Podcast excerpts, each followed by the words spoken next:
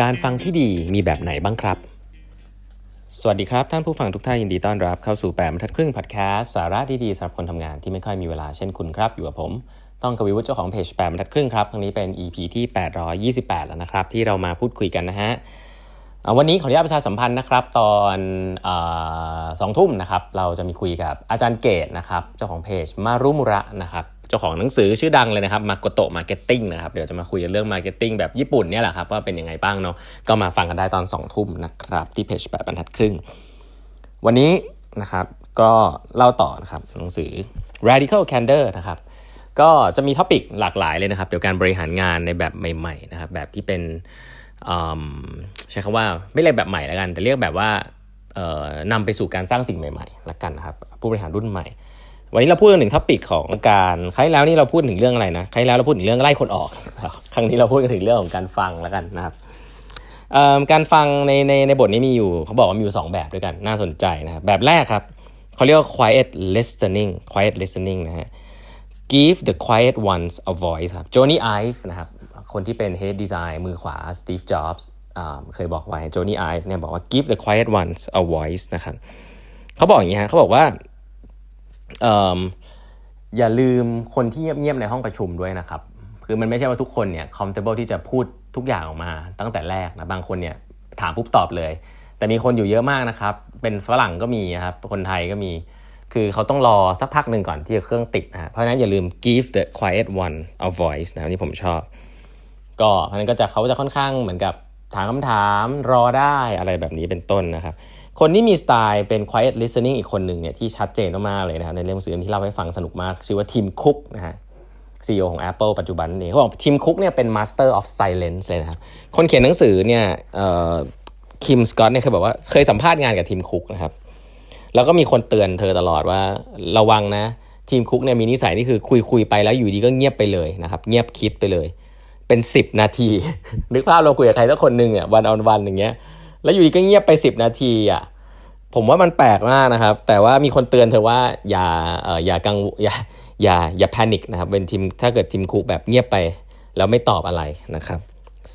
ซึ่งเขาบอกว่าเธอบอกว่าตัวตอนที่เธอไปสัมภาษณ์ก็ก็เจอเจอสิ่งนี้เหมือนกัน แล้วก็เวลาทีมคุกเงียบแล้วมองมาเนี่ย มันเหมือนจะทำให้เธอต้องพูดอะไรสักอย่างออกไปอีก เธอก็พูดไปเรื่อยเขาบอกว่าเวลาทีมคุกฟังเนี่ยมันทำให้คนแพนิคแล้วก็พูดในสิ่งที่ตอนแรกไม่ได้คิดจะพูดนะก็พูดพูดพูดออกไป ก็จะมีหลาย ๆ เรื่องที่ที่เป็นความจริงเพิ่มเติมออกไปอะไรอย่างเงี้ยก็น่าสนใจนะเขาบอกว่าเเทคนิคของทีมคุกมีอันหนึ่งที่น่าสนใจครับเขาบอกอย่างนี้เขาบอกว่าการที่เงียบถ้าเกิดว่ามีมีทำวันออนวันนะถ้าคุณเป็นหัวหน้าว่าเทคนิคนี้ดีนะคุณทำวันออนวันมีเวลาชั่วโมงหนึ่งอะ เขาบอกว่าให้ใช้เวลาช่วงแรกสุดเลยนะครับ ให้เงียบไปเลย 10 นาที อาจจะถามคำถามว่าเอออยากจะคุยอะไรใช่ไหมแล้วก็เงียบไปเลย 10 นาทีครับเงียบ 10 นาทีเลยนะฮะเขาบอกว่าการเงียบ 10 นาทีเนี่ยมันได้อะไรใช่ไหมครับการเงียบ 10 10นาทีเนี่ยมันได้อะไร คุณได้ได้เรียนรู้อะไรเยอะหรอการเงียบไปเลย 10 นาทีคำตอบก็คือว่าทีมคุกตอบว่า I heard the things I didn't want to hear นะอันนี้น่าสนใจ เขาบอกว่าจริง ๆ เวลาคุณเงียบใส่คนเนี่ย คนจะรู้สึกว่าตอนแรกเขาเตรียมการมาว่าเขาอยากจะพูดอะไรใช่ไหมครับ แล้วก็คนเราเนี่ยมี tendency มีคนหัวหน้าเนี่ยคือเขาจะพยายามอ่านคุณว่าคุณอยากจะฟังอะไร แล้วก็พยายามที่จะไม่ไม่ทำให้คุณแบบ freak out ไม่ทำให้คุณอ่อ upset หรือหงุดหงิดอะไรเงี้ยเพราะฉะนั้นการที่คุณตอบอะไรไปก็ตาม หรือการที่คุณถามอะไรไปก็ตามเนี่ยมันจะสื่อว่าคุณสนใจเรื่องอะไร แล้วก็สื่อในความเป็นตัวคุณ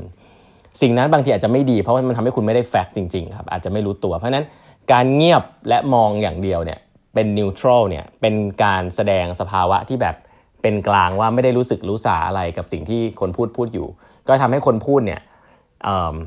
ไม่ไม่ได้พูดอยากจะพูดในสิ่งที่เราอยากจะฟังอย่างนี้นี่คือสิ่งที่ทีมคุกบอกนะผมว่ามันก็เป็นเทคนิคขั้นสูงทีเดียวนะเพราะว่าการการเงียบต่อหน้าอีกคนหนึ่งที่คุยกันอยู่เนี่ยก็ค่อนข้างจะไม่ง่ายเนาะ ผมเคยได้ยินอันหนึ่งซึ่งอันนี้อันนี้อันนี้ทำบ่อย คือการเงียบเวลาสัมภาษณ์คน อันนี้อันนี้เข้าใจการเงียบในการทำ empathy work เพื่อที่จะทำด้าน UX research innovation สัมภาษณ์ลูกค้าอะไรเงี้ยมันจะมีศาสตร์ที่บอกว่าคุณอย่าเตรียม checklist ไปถามอย่างเดียว อาวุธที่สำคัญที่สุดสำหรับการ interview คือการฟัง เพราะฉะนั้นแล้วเนี่ยเวลาคุณถามแล้วคนคิดเนี่ยคุณเงียบไม่ต้องไปถามเสริม ไม่ต้องไปถามแทรก ไม่ต้องไปช่วยตอบอะไรเงี้ยอันนี้ผมว่าเป็นเทคนิคประมาณหนึ่งซึ่งเคยได้ยินมา แต่สำหรับ one-on-one meeting นะครับที่แบบ เงียบเลยแล้วทำให้คนรู้สึกมาคุมาคุเนี่ยแล้วบอกว่าจะได้สิ่งเนี้ยเป็นจะได้ insight ที่ดีเนี่ยผมว่าเป็นเทคนิคขั้นสูงก็เอาไปลองได้ เขาบอกว่า quiet listening เนี่ยเป็นสิ่งที่ทีมคุกถนัดมากนะครับ แล้วก็เนี่ยที่บอกครับถ้าว่าถ้าเกิดคุณเงียบเนี่ยคนจะอ่านคุณไม่ออกว่าคุณชอบอะไรหรือไม่ชอบอะไร คุณก็จะได้ความจริงที่มันเป็นค่อนข้างนิวทรัลนะครับไม่ไม่ได้ได้สิ่งที่คุณอยาก เขาคิดว่าคุณอยากจะฟังอย่างเดียวนะครับ อันนี้คืออันแรก นี่คือ quiet listening นะครับ มีอันนึงฮะเขาบอกว่ามันคือ loud listening loud listening คือ loud listening เขาบอกว่า Steve Jobs เนี่ยเป็น loud listening แบบหนึ่งแล้วกันนะบอก Steve Jobs เนี่ยเป็นคนที่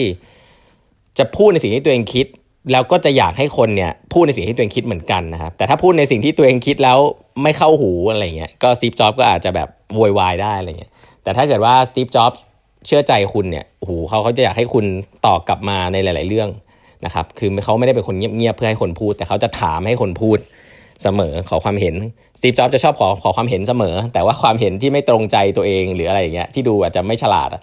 ก็ก็จะโดนสตีฟจ็อบส์ฆ่าตายไปอะไรแบบนี้เป็นต้น ก็น่ากลัวเนาะเอ่อมันมีเทคนิคหนึ่งครับที่ในหนังสือนี้เขาเขียนเขาบอกว่า strong opinions weakly held นะฮะแปลว่า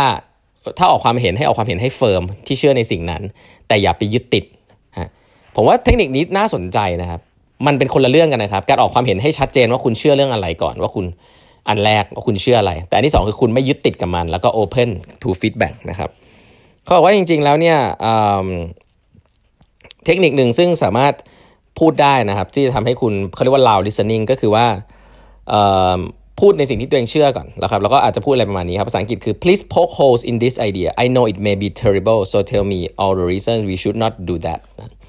เวลาคุณพูดอะไรที่คุณมั่นใจมากๆ คุณพูดไปเลยครับ แล้วคุณบอกว่าทั้งนี้ทั้งนั้นเนี่ยก็อยากจะให้